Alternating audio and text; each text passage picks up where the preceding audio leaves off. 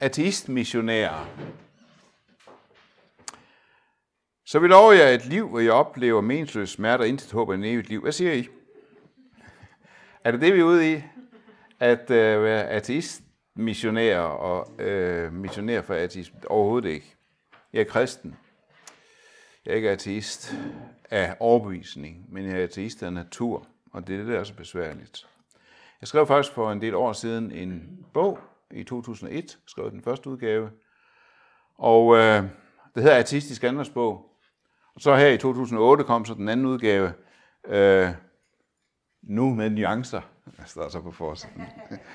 Fordi der var så i mellemtiden kommet en bølge af det, vi i dag kalder for ny ateisme, som gør, at øh, jeg måtte simpelthen øh, begynde, ej ikke forfra, men i hvert fald have den justeret op, så den kunne til livtag med den her moderne form for, for ateisme.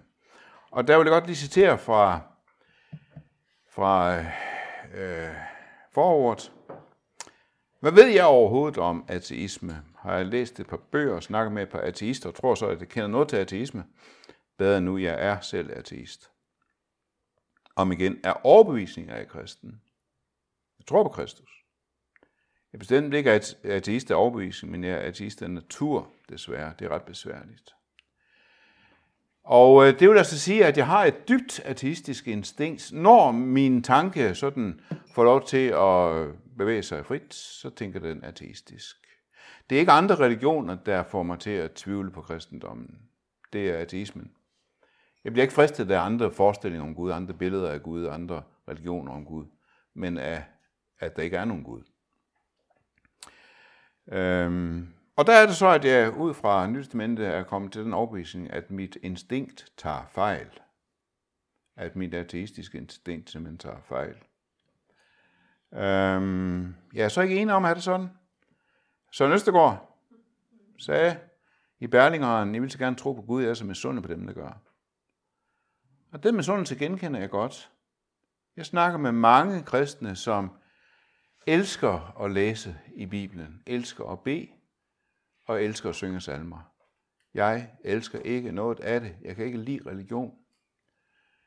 Øh, Og det, der, der er sikkert, jeg tror, der er noget galt med mig, en eller anden kristelig kromosomfejl. En misdannet frontal, jeg ved det ikke. Men, men jeg kan godt blive misundelig på dem, som, som elsker at bede og elsker at læse i Bibelen. Og så. Øh, jeg gør det. Jeg bliver ved med at bede. Jeg bliver ved med at læse Bibelen. Jeg bliver ved med at synge salmer, for jeg tror, at det er der, jeg møder Kristus. Men jeg bryder mig ikke om det. Jeg kan ikke lide det. Øh, der har været en, øh, øh, og det var jo faktisk en, en øh, øh redaktør for politikken, som jeg satte meget højt, øh, Tør øh, Seidenfarten, øh, som hele sit liv øh, var overbevist ateist, og døde som ateist, og så i en af sine sidste øh, essays skriver, leve i en verden uden åbenbarede sandheder, og det er så politikens øh, nekrolog over Tør Seidenfarten. Øh, han kendte ikke, han troede ikke på nogen form for religion, og han længtes ikke efter det. Han misundte ikke dem, der havde nogen tro på, på, øh, på, på Gud. Øhm, der er grunde til ikke at tro på Gud. Der er gode grunde til ikke at tro på Gud. Her kommer en af dem. Jeg ved ikke, om I har set filmen The Island. Det er sådan en science fiction film, hvor de der to øh, pæne unge mennesker er ikke mennesker. Det tror jeg selv, de er. Men de er kloner af mennesker. De er dyrket som reservedelslager på en øh, fabrik, for, hvor rige folk de kan have en klon gående af dem selv, hvis så leveren sætter ud, eller, eller andet går galt så kan man så øh, bare slå klonen ihjel, og så tage leveren eller hjertet, eller øh, hvad det, nu, hvad det nu kan være. Men de er kun tre år gamle, og de ved ikke, at de har en, øh, at de, har, at de er anderledes end alle andre. Ham der ude til venstre, Johan, han, øh, han har så fået en ven nede i kælderen, en mekaniker. Og øh, mekanikeren, han er en almindelig menneske med et almindeligt skuffet liv bag sig. Og så sidder de og snakker sammen. Og så, øh, så spørger øh, så Johan der, sin, sin ven, hvorfor er læger så højrøvede? Og så svarer Winter, det kaldes et gudekompleks. Læger tror, de ved alting. Og så spørger Johan, Hvad er Gud? Han har aldrig hørt ordet før, han kun tre år gammel. Jo. Kender du det, når man rigtig gerne vil have noget, der ønsker sig det? Ja, det kender han selvfølgelig godt. Gud er så ham, der ignorerer dig. Det er en mest flabede og mest præcise definitionen på Gud, jeg kender.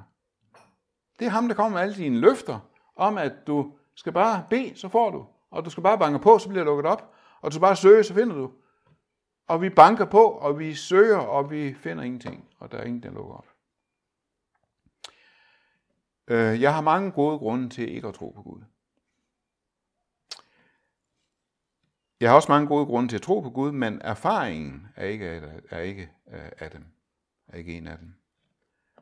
Øh, I får lige to øh, billeder her af menneskers møde med den opstandende. Nogle har måske set mig vist øh, dem før, de betyder meget for mig. Øh, det her, det er Maria Magdalenes møde med den opstandende Kristus. Øh, det er Titian, som har malet det, og det hedder Rør mig ikke. Øh, Nogle med tanker. Øh, du må ikke engang tangere mig. Fordi hun, hun har jo troet, at det er havemanden, hun står og snakker, hun, hun snakker med. Og her hos Titian er heller ikke så mærkeligt, fordi øh, Jesus havde en hak i hånden. altså næsten som uh, ren opstandelsesbegejstring, så skal vi lige lege lidt. Nu, nu leger vi lidt, og så driller vi Maria lidt. Men det jeg godt kunne være her, det var Jesus sådan lidt knipske. Uha. Øh, du må sandelig ikke besudle min, min fine opstandelseskrop med dine smudsige, syndige fingre. Fordi det er jo den tungeste, eller en af de tungeste beskeder, man kan få fra den opstandende. Du kommer ikke til at røre. Du kommer ikke til at mærke. Du bliver nødt til at tro, at du ikke kan se. Det er det ene billede. Det andet billede, det er Thomas, som også møder den opstandende. Og det er så Caravaggio. Og Caravaggio, øh, han har begået den her fuldstændig fantastiske opstilling med de her fire ansigter med Thomas og to disciple og Kristus, næsten som en, en sol og et kors på en gang, en korscirkel. Og Thomas er ikke sådan en, en ung opfarende hedsborer, der, der bare vil øh, være flabet. Han er en gammel, furet, prøvet mand, som intet heller vil en tro. Han kan bare ikke, før jeg får lov til at mærke. Men her siger Jesus, okay, hvis det er det, der skal til, så kom bare her med fingeren. Og så stikker han fingeren helt ind i Jesus sidesår. Jamen, det var jo det, Maria gerne ville. Hvorfor må hun ikke? Og det her, det er en af de vanskeligste forskelle, der er på os som kristne. At nogle får lov til at mærke, andre gør ikke. Nogle får lov til at mærke, andre gør ikke. Jeg vil bare komme med et personligt eksempel. Når Eleonora beder, så kan hun, min kone, hun beder, så kan hun samtidig mærke Guds nærvær øh, omsorg, fred. Det kan jeg ikke. Det er gået op for mig her, på en, faktisk på en tur til Moskva, at jeg har aldrig mærket Guds nærvær, når jeg beder. Og jeg er ked af det. Jeg ærger mig over det. Jeg er vred på Gud over det. Men han har sagt til mig, rør mig ikke. Du bliver nødt til at tro, at du ikke kan se. Og, øh, og så er jeg bange for, at det her det er en af hovedgrundene til, at vi samtidig splittes i forskellige menigheder og, og kristne fællesskaber. At nogle menigheder består af Thomaser, som har fået lov til at mærke og føle og erfare, og de skælder så marierne ud og siger, hvad er det med dig? Altså, hvis du nu havde troet noget bedre og bedt noget mere, så havde du også kunnet mærke. Hvor det, hvad er der galt med din tro? Eller andre består af Mariaer, som ikke mærker så meget, og, og så skælder Thomas sig ud og siger, hvad er du for et følelses øh, øh, menneske? Øh, du skal blive særlig ved ikke at se, og du skal blive særlig på min måde. Og så, øh, så får vi de her, og så samtidig, når vi har fået splittet sådan nogle fællesskaber op, så hælder vi nogle teologiske begrundelser på bagefter, for ligesom at legitimere det. Det er faktisk en af de tungeste, øh, øh, eller en af de hyppigste bebrejdelser, vi kan få over for det med at gå i kirke. En, ja, jeg ser mange film. Jeg ser faktisk film, mens jeg arbejder. Øh, og mine børn, de påstår, at de kan høre på mine prædikener, hvad slags film jeg, jeg, har, jeg, har, jeg har set imens. Um, jeg, altså, der var en vældig begejstring for den her. Jeg synes måske ikke, der var noget særligt, men uh, Lost in Translation med uh, hende der, uh, som er, er med sin, sin mand på forretningsrejse til Japan. Og uh, hun er meget alene. Han er til møde hele tiden, og hun kan ikke rigtig snakke med nogen. Hun ringer så hver dag til sin ven, sin veninde i, uh, i Amerika, og fortæller så en dag, at jeg var i et buddhisttempel i dag og der var nogle munke, der sang. Og jeg følte ingenting. Rigtig mange kommer til os og siger, jamen jeg har prøvet at komme i kirke, men jeg mærker ikke noget. Jeg føler ikke noget. Fordi det er det, folk venter, at man skal kunne mærke. Og øh, der er jo så altså også nogen, som har, har, har lært tricket, hvordan man får folk til at føle og mærke. Øh, ham her, øh, amerikansk øh, øh, teolog. Han skrev, hvordan man prædiker ind i en øh, postmoderne verden. Og så skriver han så, øh, at en prædikant kan mishandle en tekst fuldstændig, rundt af med en hjertevridende historie om en dreng og hans hund, og folk til at omvende sig op og ned ad gangene. Ja, men så holder det jo heller ikke ret længe, hvis det er rent øh, følelsesflip. Øh, faktisk så kan den der længsel efter at mærke få folk til at skifte religion. Det er en hovedgrund til, når folk skifter religion, at de finder andre religioner, hvor man kan mærke noget mere. Umberto Eco, som er en, en eller var, en døde for få år siden, øh, ham med rosens navn, og, og så har han skrevet en, der øh, også hedder Foucaults pendul, og nu får jeg lige øh, et, øh, et øh, citat fra, øh, fra hans Foucaults pendul, hvor han fortæller om, øh, om en, øh, en øh, seance, en spiritistisk seance i Sydamerika, hvor han øh, så fortæller, at øh, jeg kendte musikkens og støjens forførende kraft øh, i den her spiritistiske seance. Den kraft, som også vores hjemlige lørdagsdillerister ligger under for på diskotekerne. Den tyske dame, som altså plejer at komme til de her sessioner i, øh, i øh, øh, den her spiritistiske menighed, den tyske dame rykkede frem med opsværede øjne. Hun tryllede om glemsel med hver bevægelse af sine hysteriske lemmer. Lidt efter lidt gik de andre helgendøtre i ekstase. De kastede hovedet bagover, de skælvede som bølger, de sejlede på et hav af glemsel. Og hun var stiv og grædefærdig og rystet, som en, der desperat prøver at nå orgasmen. Og aser og maser og vrider og vender sig uden at komme nogen vegne.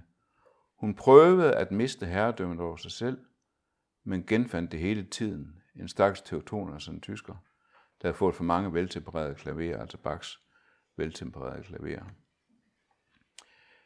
Øhm, man kan godt vrænge af det der, den der følelseslængsel, øh, men længsen efter at mærke er en genuin længsel efter at være helt menneske, også i Guds relationen. Der er ikke noget galt med et menneske, fordi det gerne vil. Det hører faktisk til vores natur, at vi gerne vil mærke. Det er ikke sværmeri og flip. Og sorgen over ikke at mærke er en genuin sorg, en ægte sorg, på linje med sorgen over store tab. Så vi skal ikke, det er ikke noget, vi skal, vi skal fornyse af. Øhm. En af de øh, teologiske øh, vinkler, som har hjulpet mig, det har været øh, Luthers korsteologi. Luthers korsteologi. Fordi Luther fnøs ikke af den her med erfaringen. Han fortalte meget gerne om åndelige erfaringer osv. Øh, men han viste også, at de kunne snyde sig gevaldigt.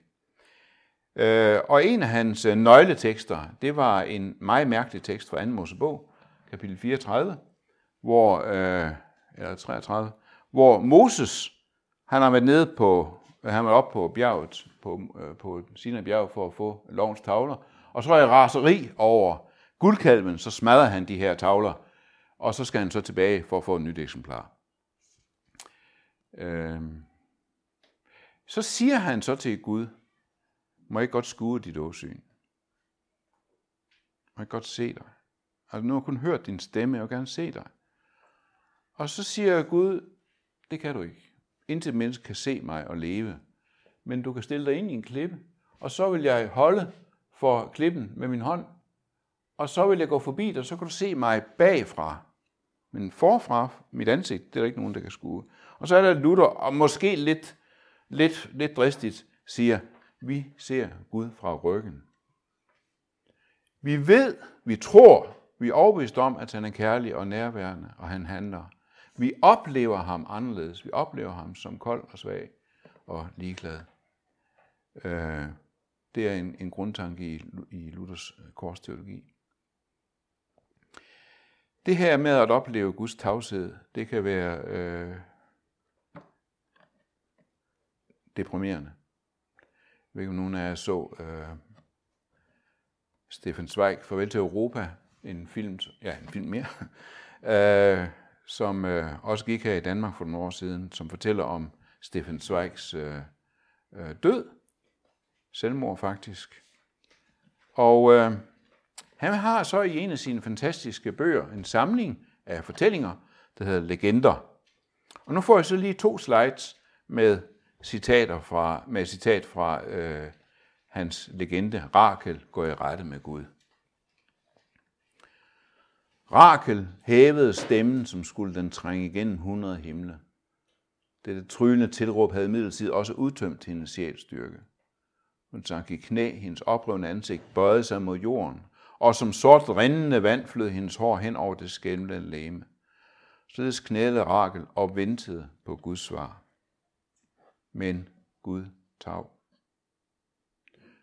Og intet der frygteligere på jorden og i himlen og i de svævende skyer imellem dem, end Guds tavshed. Når Gud tiger ophører tiden, forbigår, forgår lyset, og der kan dag ikke længere skældnes fra nat, og i alle verdener hersker kun øde og tomhed. Alt, hvad der i bevægelse, står stille. Alt, hvad der flyder, holder op med at strømme. Det blomster kan ikke blomstre mere. Havet ikke bølge mere uden hans ord. Men intet jordisk øre kan udholde drønet af denne stillhed. Intet jordisk hjerte kan holde stand mod denne tomhedspres, hvor kun Gud er, og han selv ikke levende, så længe han tiger alt livs liv. Når Gud tiger, så dør alt. Så jeg har lært også at respektere menneskers længsel efter at mærke Gud og høre Guds røst. Hvis I har været i St. Paul's i London, så har I måske set det her billede. Det er Holman Hunts billede af The Light of the World. Jeg er måske ikke vildt begejstret for det. Lidt sentimentalt, lidt overlæsset, meget, lidt meget symbolik, men, men det er meget berømt, og dengang det først i 2000 blev hængt op, der var køen for at se det næsten lige så stort som, næsten lige så stor som, som køen for at se øh, selve katedralen. Det hænger der endnu, og jeg vil virkelig anbefale, at man ser det. Jesus står for døren og banker.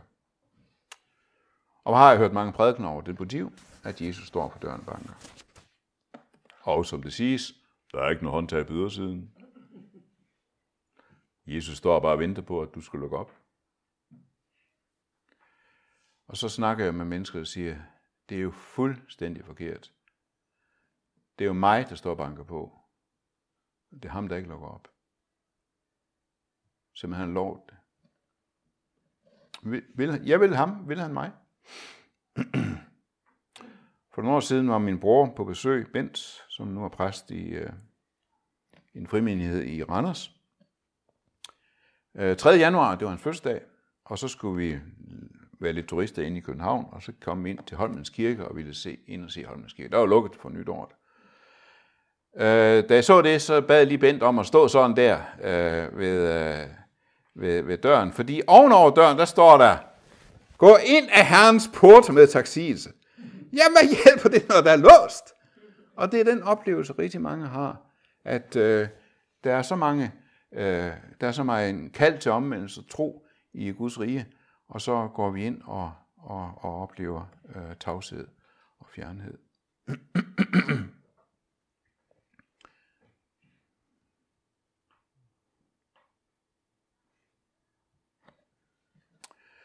Nu vil jeg gerne nærme mig nogen løsning på det her. Magnus Malm, en svensk teolog, han har skrevet en fantastisk bog. Han skrev flere fantastiske bøger. En af dem, den hedder Bag billedet. Øh, og øh, der får jeg også lige to slides fra øh, Magnus Malm. En nonne var midt i en dyb troskrise. Hun havde en åndelig vejleder, men samtalerne førte hende ikke til nogen klarhed. Hun følte sig stadig mere presset mellem sin ydre radikalt åndelige livsførelse og sin indre tørke og tomhed. De velkendte ord om Gud sagde han ikke noget, og bønden var en plagsom blanding af tvangsmæssige gentagelser og rungende tomhed. Så en dag gik hun ind og satte sig alene i et kapel. Da hun sidder en stund, mærker hun, hvordan hun langsomt blev fyldt af en dyb indre ro. Hun, fortalte, hun følte en sådan stille glæde, at hun til sidst rejste sig og begyndte at danse rundt i kirken. Hun fortalte senere sin åndelige vejleder om denne erfaring, og da han spurgte, hvad der udløste denne glæde, svarede hun, jeg indså pludselig, at Gud ikke findes. Hmm. Og jeg tror nok, at så har sådan, det går helt galt det her, nu, nu, nu, nu skal vi lige rette op på noget. Men Magnus Malm fortsætter og siger, at hendes vejleder havde stor erfaring og blev ikke nævneværdigt forskrækket over svaret. De fortsatte deres samtaler gennem nogle måneder. Efter den dybe forløsning i kirken, fulgte en proces, der hjalp kvinden til at se, hvor bundet og tynget hun havde været af sit gudsbillede. Hun indså efter nogle tids dybere bearbejdning, at det ikke var Gud, der havde drænet hendes livsfølelse, men hendes egen umenneskelige forestilling om ham. Det var billedet, der gik i stykker, ikke Gud. Jeg tror faktisk, at det er billedet af Gud, som er et langt større problem, end spørgsmålet om troen og tvivlen på Gud. Billedet af Gud, hvordan forestiller man Gud, hvordan ser jeg på Gud? Øhm, en gang der i Zürich, der så jeg en, øh, en, en, øh, en elevator, der så jeg et, øh, et klistermærke. Glæd dig, Gud elsker dig. Yay. Og så, jeg tror det var dagen efter, så så jeg ud på en skralde, øh, skraldebil, en, en tilsvarende, glæd dig, der findes ingen Gud. Og det er, jo, det er jo noget, som rigtig mange i dag tager til sig som et evangelium. Jamen, vi slipper helt for alt det der med Gud. Der er ikke nogen Gud.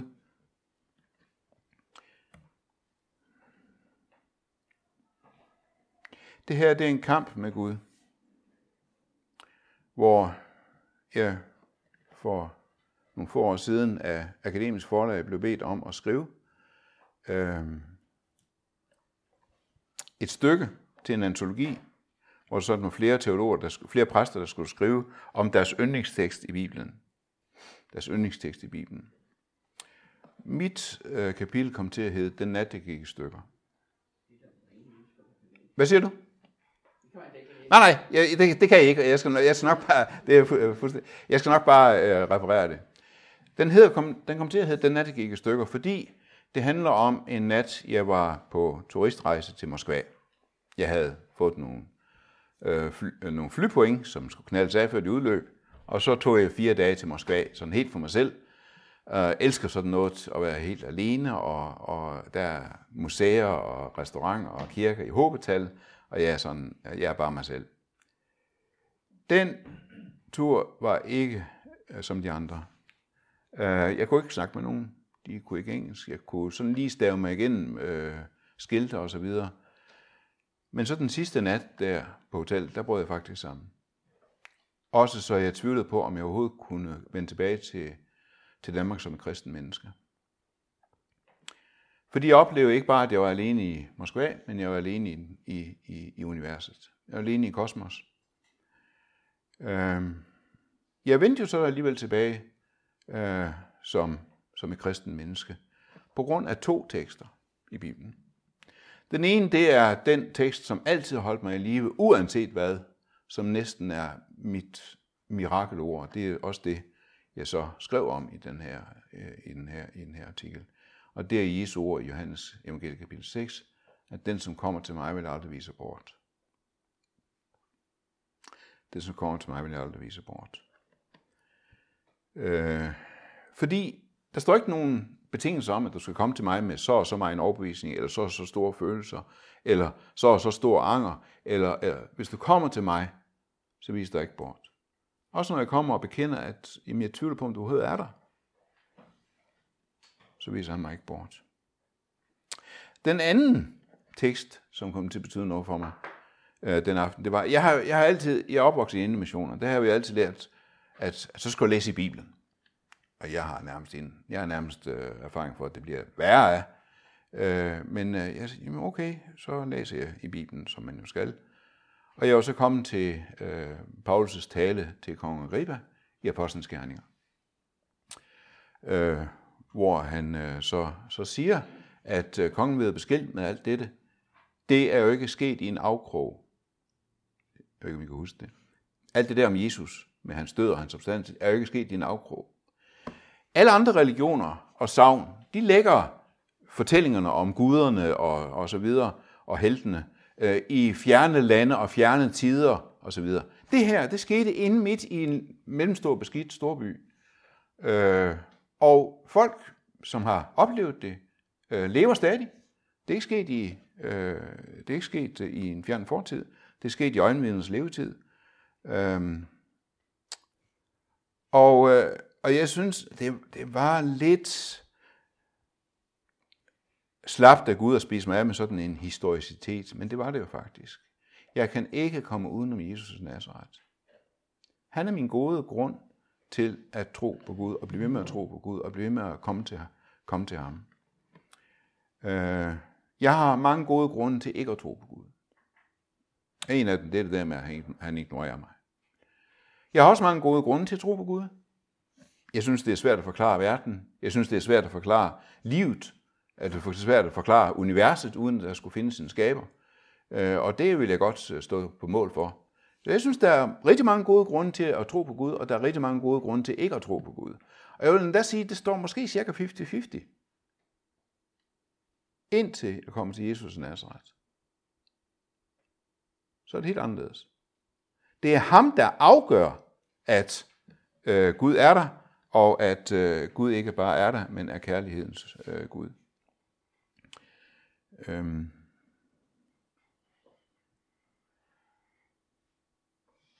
Det her, det, jeg vil næsten tro, at jeg har brugt det her op hos jer en gang før, men nu gør jeg det altså igen. Jeg kan næsten ikke øh, holde op med at vende tilbage til det. Det er øh, Rembrandt. Øh, jeg så det ikke i, det hænger ikke i Moskva, men i St. Petersborg.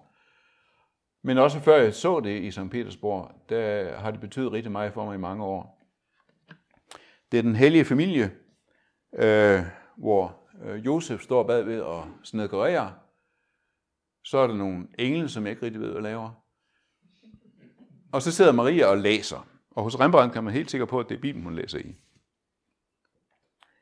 Eller det vil sige, at hun læser ikke lige i øjeblikket. I, I kender det godt. Man skal lige kigge. Ikke også? Bare, bare lige hygge sig ved synet, nyde synet. Det kan også være, at hun kommer til en af slægtstavlerne. Det er den der vending, der har reddet min tro på Bibelens Gud. Når jeg skærer mig på Bibelen, og det gør jeg tit, altså det er løfterne, som jeg ikke synes Gud holder. Det er krigene, det er blod, det er undertrykkelsen, slaveri, det synes det er forfærdeligt så vender jeg mig fra Guds ord som bog til Guds ord som barn. Guds ord bliver kød og tager bolig blandt os. Og når jeg tvivler på, om Gud overhovedet findes, så går jeg til Kristus, jeg kommer til ham og spørger ham, jamen kan du bekræfte for mig, at faktisk findes en Gud? Og kan du vise mig, at sådan som du er, er Gud fader i himlen også? Og hver gang kan Jesus i skriften bekræfte, ja, sådan som jeg er, er Gud fader i himlen også. Og så tror jeg jo så også, at jeg kan vende tilbage til Bibelen med en ny tillid. Fordi jeg ved jo ikke andet om barnet, end hvad bogen har fortalt mig, vel? Jeg ved ikke andet om barnet, end hvad bogen har fortalt mig. Og jeg kan så låne af Jesu tillid til skrifterne, og apostlenes tillid til skrifterne. Øhm, og, øh, og ja, jeg ved, at der er mange, mange moderne teologer, der ikke synes, at de kan bruge Bibelen til ret meget. Jeg ved ikke, hvor de så har deres viden om Kristus fra, øh, men øh, ja, det her,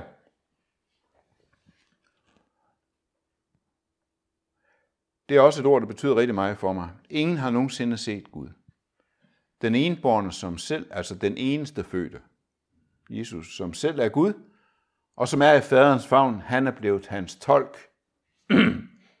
altså, jeg, jeg forstår ikke Gud. Jeg synes, han snakker sort. Han er ubegribelig, og når der står, at ingen har nogensinde set Gud, så betyder det ikke bare, at han, vi ikke sådan har skudt hans åsyn, men vi fatter ham ikke. Han er mærkelig og sær og fjern og ubegribelig. Men så givet mig en tolk, en oversætter, som oversætter Guds fjernhed til kærlighedens og nærværets sprog. Kan I huske, skal torsdag aften, hvor Jesus prøver på at forklare disciplene, at nu, øh, nu skal han altså dø, og de skal senere se ham igen. Og de fatter det ikke, og de øh, vil gå fuldstændig for snøvsen af forvirring og fortvivlelse. Så siger Filip, Herre, vis os faderen, det er nok for os. Altså det, det kunne vi lige nøjes med. Se Gud. Det ville okay. Altså, jeg kan jo godt forstå, hvis Jesus nu havde sagt, altså Filip, vi er jøder, så den siger man ikke. Men det, det Jesus siger, det er, Filip, jeg sidder lige her. Når du ser på mig, så har du set faderen. Den, der har set mig, har set faderen. Vi er et. Og du behøver ikke tænke dig mig til, øh, hvem øh, og, hvordan, og hvordan Gud er. Øhm, jeg er meget taknemmelig også for et øh, udtryk i Hebræerbrevet kapitel 2.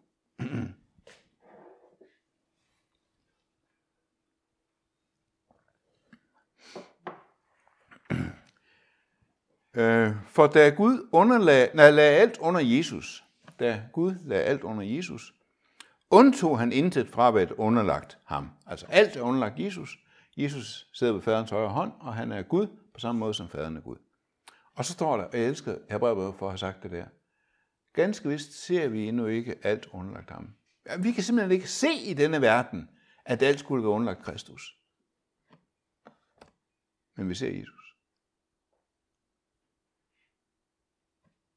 Så kan vi godt leve med, at Gud er usynlig og svær at stole på og svær at tro på.